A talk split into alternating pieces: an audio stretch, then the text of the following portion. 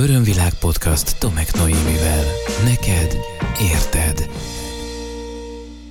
Nagyon sok szeretettel köszöntelek. Tomek Noémi vagyok, coach, mestertréner, Theta Healing, Certificate of Science és mesterinstruktor. Ez pedig az Örömvilág podcast csatorna, amelyet 2019 őszén azért hoztam létre, hogy beszélgessek veled a tudatosságról, az önismeretről, a spiritualitásról, a testi és a szellemi fejlődésről.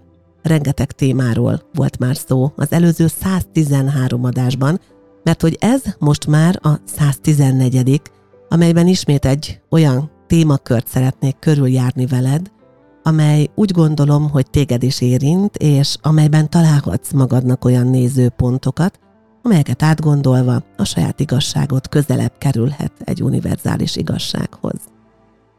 Egy nagyon nehéz, egy nagyon kemény és egy nagyon embert próbáló érzés körül jártak a gondolataim, akkor, amikor ennek az adásnak elindítottam a felvételét. Ez pedig a tehetetlenség érzése. Számtalanszor tapasztalja meg az ember az életében a tehetetlenséget, akár azért, mert azt éli meg egy bizonyos helyzetben, hogy ő valamiért cselekvőképtelen. Akár azért, mert azt éli meg, hogy nála erősebb erők vagy személyek, áramlatok sodorják és irányítják a sorsát. Mert esetleg azt érzi, hogy nincs befolyása a vele történtekre és mindarra, ami őt érzékenyen érinti. Vagy esetleg végig kell néznie, át kell élnie olyan dolgokat, amit igazából nem szeretne. Ez valóban nagyon nehéz téma, az önismereti úton ezzel a témával mindenkinek nagyon mélyen szembe kell néznie. Én is szembenéztem vele, és most éppen van egy olyan helyzet az életemben, ami igazán fájdalmas. Egy nagyon közeli családtagomnak kell gyakorlatilag végignéznem egy ideje a szenvedését és a fájdalmait, és bizony én is megéltem ezzel kapcsolatban a tehetetlenség érzését, amelyet sikerült aztán átfordítani magamban, és megérteni azt, hogy a másiknak a választása az mindenek felett álló, és hogy senkit nem lehet megmenteni az akarata ellenére, és lehet, hogy egyáltalán nem az a sorsa az illetőnek, hogy ő nagyon csúnya kifejezéssel élve meg legyen mentve, akár a szerettei, akár a környezete, vagy egy intézményrendszer által. Mit szólnál ahhoz, ha együtt ráhangolódnánk most erre a témára, bár azt gondolom ezek a bevezető gondolatok is már elindíthattak benned olyan saját impulzusokat, amelyek a tehetetlenség téged érintő kérdéseit felhozták benned a felszínre.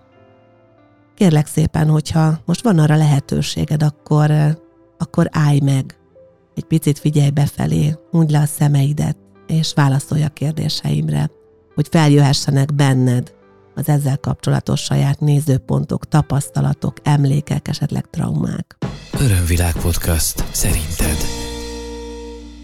Kérlek, érezd bele abba, hogy mi az a helyzet jelenleg az életedben, a saját személyes életedben, amelyel kapcsolatban tehetetlenséget élsz meg. Hogy érzed magad akkor, amikor tehetetlen vagy? Amikor azt éled meg, hogy elborít téged a tehetetlenség érzése? Milyen más érzések kapcsolódnak számodra a tehetetlenség állapotához?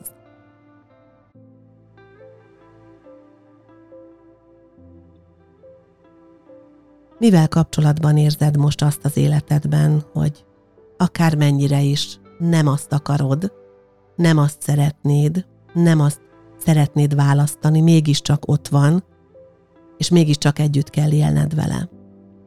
Hogy nincs rá befolyásod.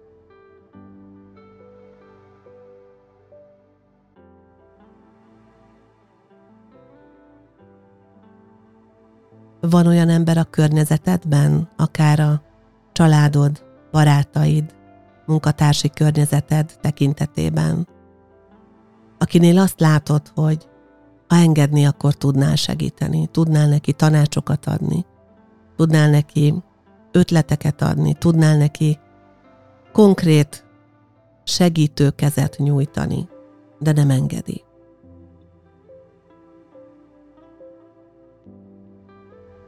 Hogyan viszonyulsz a világban zajló globális folyamatokhoz, és hol éled meg, ha megéled ezzel kapcsolatban a saját tehetetlenségedet, vagy cselekvő képtelenségedet.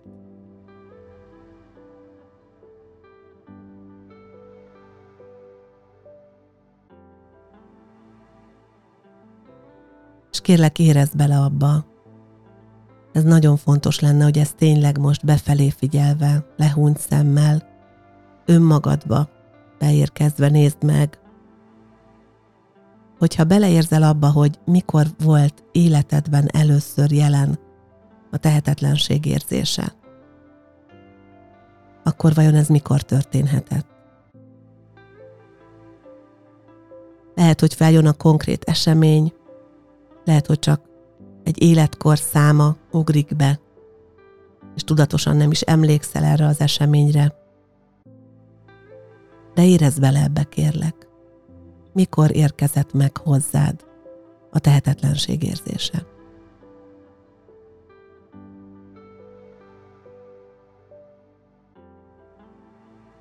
Fájdalmas és nehéz kérdések ezek, de én tényleg azt gondolom, amiről már többször sokszor beszéltem neked itt az Örömvilág podcast csatornán, hogy az önismereti út az nagyon szép, de bizonyos szakaszaiban nagyon mélyre kell menni vele, és meglehetősen embert próbáló. Amikor szembenézünk ilyen nehéz érzésekkel, és boncolgatjuk ezeket önmagunkban, az okait, és azt, hogy vajon mi a kiút az ilyen helyzetekből, akkor az cseppet sem kellemes. De tényleg igazán felszabadító, amikor rájövünk bizonyos megoldásokra a saját életünk vonatkozásában. A tehetetlenség érzésének több aspektusáról, de nem minden aspektusáról fogok neked beszélni. Ebben az adásban kérlek gondold majd át ezeket a nézőpontokat, és ahogy mindig is ezt javaslom, szűrd át a saját szűrőiden, mert egyáltalán nem biztos, hogy te is úgy gondolod, ahogy én gondolom, vagy ahogy én tanultam, vagy ahogy nekem megérkezett ez az információ. Az egyik része a tehetetlenségnek, amikor saját magunkról van szó, a saját életünkről van szó. Ilyenkor én azt gondolom, és ezt majd ki fogom fejteni bővebben is, hogy, hogy ez a saját teremtésünk eredménye, akármit is gondolunk, vagy akármit is érzünk abban az adott pillanatban. Amikor másról van szó, tehát másnak végignézni mondjuk a szenvedését, a, a tönkremenetelét, a választását, esetleg a betegségét, akkor az az ő szabad akarata, az ő választása, az ő teremtése, és az én viszonyulásom ahhoz, hogy milyen érzés ezt végignézni, és milyen érzés az, hogy esetleg nem tudom megmenteni, vagy nincsen befolyásom az ő életének az eseményeire. Ez két nagyon erősen különböző dolog.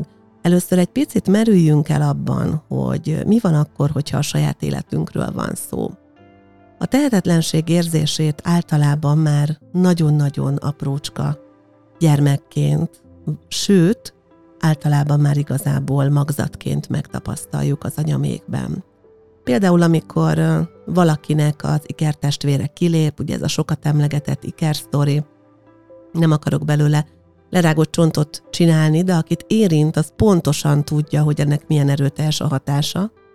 Tehát, hogyha valakinek kilép az ikertestvére és nem születik meg, akkor az a tehetetlenség, amelyel végig nézi, végig asszisztálja, úgymond végig éli a számára legközelebbi személynek a távozását már az életkezdeten, alapvetően erősen befolyásolja az ő életminőségét, és azt, hogy vajon ezt követően mennyire képes irányítani és kontrollálni a helyzeteket, illetve amikor előfordul valami olyan, hogy mások szabad akarata az ő vágyaival nem egyezik, és az ő terveivel, vagy az ő gondolataival nem egyezik, akkor az óriási, de tényleg hatalmas stresszt okozhat neki, és általában ilyenkor magára is veszi azt, hogy ez miatta történik, és mondjuk azért dönt valaki amellett, hogy elmegy egy másik munkahelyre, vagy szakít vele, vagy mással barátkozik, vagy más projektbe kezd, vagy mással dolgozik együtt, mással megy nyaralni, teljesen mindegy, mert azt hiszi, hogy ez ő ellene van, és ő róla szól, hogy őt nem akarja választani a másik. Ugye erről a szabad akarat kapcsán korábbi epizódban már beszéltem.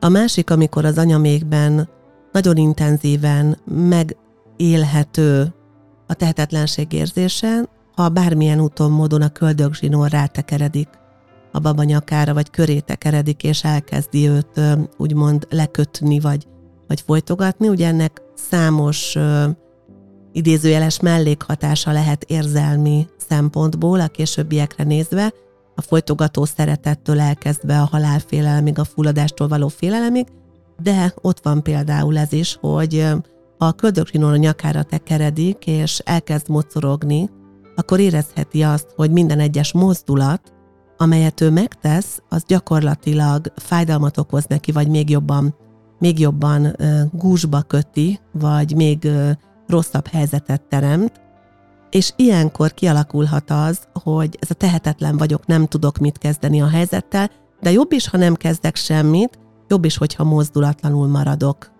hitrendszer vagy program. És bizony nagyon sok olyan ember van, aki egy ilyen magzati kori élmény hatására azokban a helyzetekben, amikor kicsit szorítva érzi magát, ahelyett, hogy képes lenne megtalálni a számára legideálisabb és legkompaktabb megoldást, teljesen lefagy, és megéli nagyon-nagyon mélyen és nagyon erőteljesen a tehetetlenség érzését.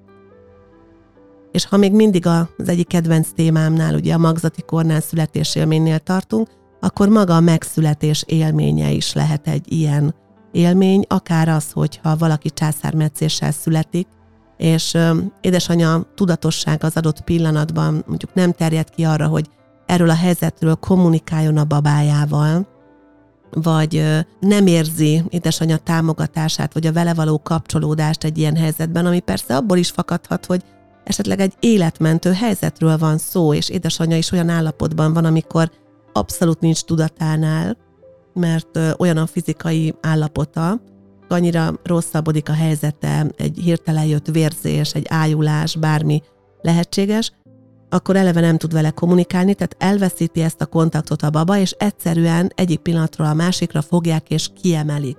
Hirtelen kikapják az anyamékből. Ez is egy nagyon erős tehetetlenségérzést hozhat, és ahogy arról már korábban egyébként tettem említést szintén más adásokban, azt a programot idézheti elő benne, vagy indíthatja el benne, hogy nekem csak egy ponton, amikor szorult helyzet adódik, fel kell tennem a kezem, és várni a megmentőmre. Valakire, aki majd megoldja helyettem, de a dolgokat nem én fejezem be. És jön ez a tehetetlenségérzés, és a mások megoldják program együttes megélése az életben. Szóval még csak a magzati kornál tartunk, és már számos ilyen helyzetet megélhetünk, de gondoljunk csak arra, hogyha maga a a pója, amiben esetleg szorosan lekötötték a, a gyermeket, és ez kényelmetlen volt neki mondjuk már akár nagy korában is, hogy amikor amikor lefogták a kezét étkezés közben, azért, hogy ne hadonásszon, nyilván, hogy ne nyúljon bele a tányérba, vagy, vagy ne karistolja végig édesanyja testét még, amikor szopizik. Szóval, hogyha valaki ilyen teljesen hétköznapinak tűnő helyzeteket valahogy mélyebben él meg, akkor annak tényleg ilyen szempontból azt gondolom, hogy meglehetősen erőteljes, nem végzetes, de, de nagyon erőteljes következményei vannak. A tehetetlenség érzése az, az rendkívül rossz érzés, mert tényleg ilyenkor az ember azt éli meg, hogy nincs is szabad akarata, hogy nem is dönthet egyáltalán, ugye erre neki nincs is lehetősége, pedig ez mégsem így igaz, az én nézőpontomból, mert lehet, hogy az adott pillanatban a valóságnak egy nézőpontjából ez egy igazság, ezt nem vitatom, de globális szinten én továbbra is abban hiszek, hogy minden, ami velünk történik, az a saját teremtésünknek az eredménye, az azért van, mert valamilyen módon azt előidéztük az életünkben. És ez lehet egy negatív mintának, egy negatív programnak, egy limitáló, korlátozó hitrendszernek az eredménye, és az egész, hogyha még magasabb nézőpontból nézzük, akkor pedig egy globális, egy nagyon magas szintű, már a lélek szintjén zajló tanulási folyamatnak a része. Egy olyan folyamatnak, amelyben erényeket sajátítunk el, és nagyon komoly képességekre teszünk szert, legyen az akár az önuralom, a megengedés, az elengedés, az elfogadás, az alázat erénye, vagy bármely más. Ezeket mindannyiunk lelke tanulja, erről is már többször beszéltem nézőpontom szerint, és, és ahhoz, hogy a lélek tanulni tudjon egy magasabb szinten, ahhoz a fizikai síkon az emberi lényünknek tapasztalni szükséges. És ezek azok a tapasztalások, amelyek az adott pillanatban legkevésbé sem jók, kellemesek vagy komfortosak. De ahogy szoktuk volt mondani, a csodák valahol a komfortzónánkon túl történnek, én azt mondom, hogy a komfortzónán túl is rengeteg csoda vár ránk, és bizony időnként a komfortzónánk falait átütni, az egy fájdalmas, nehéz és embert próbáló folyamat. Amikor a saját magunk életére vonatkoztatva éljük meg a tehetetlenség érzését, akkor nagyon gyakran kapcsolódik ez össze a bennünk működő áldozat mintával. Hogy ez az én nem tehetek róla, én nem tehetek ellene, nekem erre nincs lehetőségem. Jöjjön valaki, akinek több a kompetenciája, nagyobb a felhatalmazása, több az ereje, aki szerencsésebb, aki ügyesebb, akit jobban támogat a családja, akinek több pénze van, aki jobban ki tudja használni a lehetőségeit, mert neki odaadják, mert szebb, mert magasabb, mert okosabb, mert izmosabb, mert kedvesebb, és bármi más kifogás halmaz még jöhet utána. Az áldozatprogram rendkívül veszélyes, mert nem azért válunk áldozattá, mert tehetetlenek vagyunk, hanem azért vagyunk tehetetlenek, mert ott van bennünk az áldozati programunk. És az áldozat mintából való kicsatlakozásunk, az arról való lecsatlakozásunk, az azt gondolom mindannyiunk számára kardinális kérdés. Az áldozatprogramok nagy része genetikai, transgenerációs minta, és elsősorban egyébként a a nők körében nagyon-nagyon jellemző. Örömvilág podcast. Neked érted. Én azt javaslom, hogy kicsit gondolkodjál mélyebben azon, ennek a podcast epizódnak a hatására, hogy te hol éled meg a tehetetlenséget a saját életeddel kapcsolatban, és hol adtad át úgymond a felhatalmazást mások kezébe, arra vonatkozóan, hogy eldöntsék, hogy mi történjék veled, és hogy, hogy ők legyenek azok, akik a te életedre befolyással lehetnek pró vagy kontra. Nyilvánvalóan itt még érdemes megvizsgálni ehhez kapcsolódóan azt, hogy vajon hogy állunk a döntés-döntésképtelenség energiáival, hogy mi az érzésünk a felelősséggel kapcsolatban, és hogy miért félünk esetleg attól, hogy mi döntsünk, mi cselekedjünk, és mi szabjuk meg a saját életünk irányát. Holott egyébként ezt tesszük, csak éppen ezekben a helyzetekben a negatív teremtéseinkkel szabjuk meg életünk irányát. És mi van akkor, amikor másokról van szó? Mi van akkor, amikor látod és érzékeled, mert már mondjuk te, mert mondjuk te rájöttél bizonyos dolgokra, megfejlődtél bizonyos helyzeteket, és meg is oldottál bizonyos helyzeteket az életedben, megismertél különböző módszereket, segítő szakembereket, különböző technikákat, akár legyen szó egy spirituális módszerről, akár egy, egy önismereti technikáról, akár jártál egy zseniális pszichológusnál, aki segített neked túllendülni egy mély traumádon. És közben látod, hogy valaki hasonló cipőben jár, de nem kér a segítségből. Ja helyett, hogy a megoldás irányába mozdulna, egyre mélyebbre süllyed egyre jobban belekeveredik a saját hálójába. Egyre mélyíti a traumát és a fájdalmat és a nehézségeket az életében. Te pedig kívülről ezt nézed. Alkalmasint premier plánban, mert ez nagyon közel áll hozzád. Amikor kislány voltam, tíz éves, édesanyám akkor kezdett el nagyon erősen inni. És 31 éves voltam, amikor meghalt. Tehát nagyon sokáig kellett néznem, szó szerint tehetetlenül azt, hogy mit választott magának, és hogy nem tud ebből kikeveredni. Számtalan módon kapott segítséget, lehetőséget. Emlékszem, hogy gimnazista voltam, amikor egy volt osztálytársam édesapja révén, aki orvos volt egy helyi kórházban, sikerült őt néhány hétre elvinni. Gyakorlatilag becsaptam az anyukámat, mert azt mondtam neki, hogy egy vizsgálatra megyünk, és bezárták. És láttam, ahogy egy üvegfalon keresztül, miközben üti azt az üvegfalat, azt mondja nekem, hogy, hogy ne hagyjam ott, és hogy, hogy ő ki akar onnan jönni.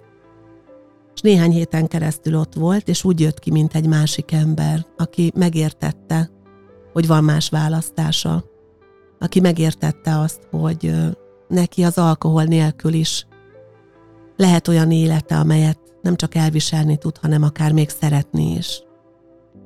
De az egész nem tartott tovább egy hétnél. Tehetetlen voltam, amikor eszközt kerestem, és tehetetlen voltam, amikor végignéztem újra és újra és újra azt, hogy minden ígéret, minden szándék, minden akarat ellenére nem hogy visszacsúszik, hanem még mélyebbre süllyed. És az én gyönyörű, fantasztikus, elképesztően okos, művelt, intelligens édesanyám a végén úgy nézett ki, mint egy lepukkant hajléktalan. És így is halt meg. És az elképesztő érzés volt. És ez nekem akkora nagy tanítás volt arról, hogy ha valaki nem akarja, ha valaki nem tudja választani valami oknál fogva a kilábalást a problémájából, akkor a fejem tetejére állhatok, akkor sem fog megtörténni. Talán ez is volt olyan impulzus az életemben, ami miatt oda kerültem, ahol most vagyok, hogy segítő szakmát választottam magamnak. Nem ez inspirált száz százalékban, ezt egyáltalán nem mondhatnám, de azt gondolom, hogy mindenképpen hozzájárult.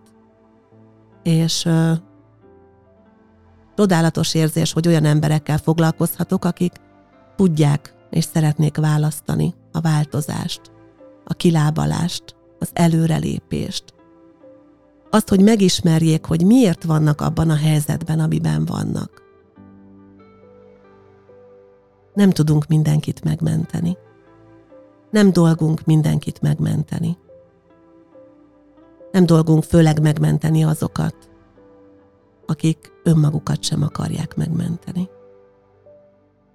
És ezt végignézni, meg kell tanulni, hogy el tudjuk fogadni. Hogy úgy tudjunk ott állni valaki mellett, hogy közben tiszteletben tartjuk a szabad akaratát. Hogy úgy tudjunk ott állni egy beteg családtagunk mellett, hogy tudjuk, a mi nézőpontunkból meg vagyunk róla győződve, hogy volna számára segítség, hogy volna még hova fordulni, hogy lehetne még mit tenni. Ő pedig feladta, elengedte, és úgy dönt, hogy be akarja fejezni. Ilyenkor nem marad más, csak a szeretet. A szeretet az egyetlen egy eszköz arra, az elfogadással karöltve csodálatos segítő energia tud lenni. Amivel képesek vagyunk úgy támogatni egy másik embert, hogy nem avatkozunk bele a szabad akaratába. A tiszta, őszinte támogató szeretet az, ami ilyenkor a legtöbbet tudja tenni érte. És lehet, hogy ebben a szeretet energiában feloldódva, annak erejét és biztonságát megérezve, egyszer csak úgy dönt, hogy mégis önmagát, a változást, a megoldást választja. És néha nem. És ezt is meg kell értenünk. Nem vállalhatjuk át mások életért a felelősséget. Nem lehetünk felelősek még a saját szerelmünkért, a legjobb barátnőnkért, az édesapánkért, vagy a nagymamánkért sem. Nem lehetünk. A Theta Healingben, amikor azon dolgozunk, hogy egy külső helyzet miatt vagyunk lefagyva, és amiatt érezzük magunkat tehetetlennek, mindig azt kérdezzük, hogy hogyan érint ez engem. Mi az, amit én megélek, amiatt, amit a másik választ magának. Mi az, amiért ennyire tehetetlennek érzem magam? Hol vállaltam át a felelősséget a másikért, és miért érzem, hogy én vagyok érte a felelős? Mi volt az életemnek az a pontja, amikor elhittem azt, hogy nekem meg kell mentenem másokat? Értsük meg, hogy nem mindenkinek ugyanazt jelenti a jó, vagy a hatékony, az előrevívő. Ami neked megoldás lehet, az a másiknak nem biztos, hogy az. Ami neked egy szimpatikus módszer, azzal a másik nem biztos, hogy össze tud rezegni. Aki számodra egy szimpatikus, segítő szakember, egy jó orvos, egy jó pszichológus, egy jó téta healer, egy jó coach, az korán sem biztos, hogy a másiknak is ugyanilyen lehet. És az is lehet, hogy egyáltalán nem kell neki senki. Mert az a tapasztalás, amit az ő lelke választott másról szól. Mindannyian másként tanulunk, és mindannyian másból tanulunk. Van, aki egyik tapasztalást hozza a másik után az életében, egyik megoldást hozza a másik után. És vannak, akik egy hatalmas, nehéz energiában, fájdalomban, betegségben, akár elhagyatottságában élik végig az életüket, és számukra ez az a tanulási folyamat, ami a leginkább hozzá tud járulni ahhoz, hogy a lélek szintjén hatalmas nagy emelkedés történjen. Én nem abban hiszek, hogy szenvedni kell a változásért vagy a fejlődésért. De abban hiszek, hogy ha valaki a szenvedést választja, ahhoz igenis joga van. Tudom, hogy ez nehéz gondolat. Nagyon nehéz gondolat de tele van szeretettel és elfogadással. Ha tehát megéled a tehetetlenség érzését, akkor ezt keretezd át magadban. Nincs olyan, hogy tehetetlenség. Hiszen mindig van valami eszköz a kezedben. Egy olyan eszköz, ami minden felett áll –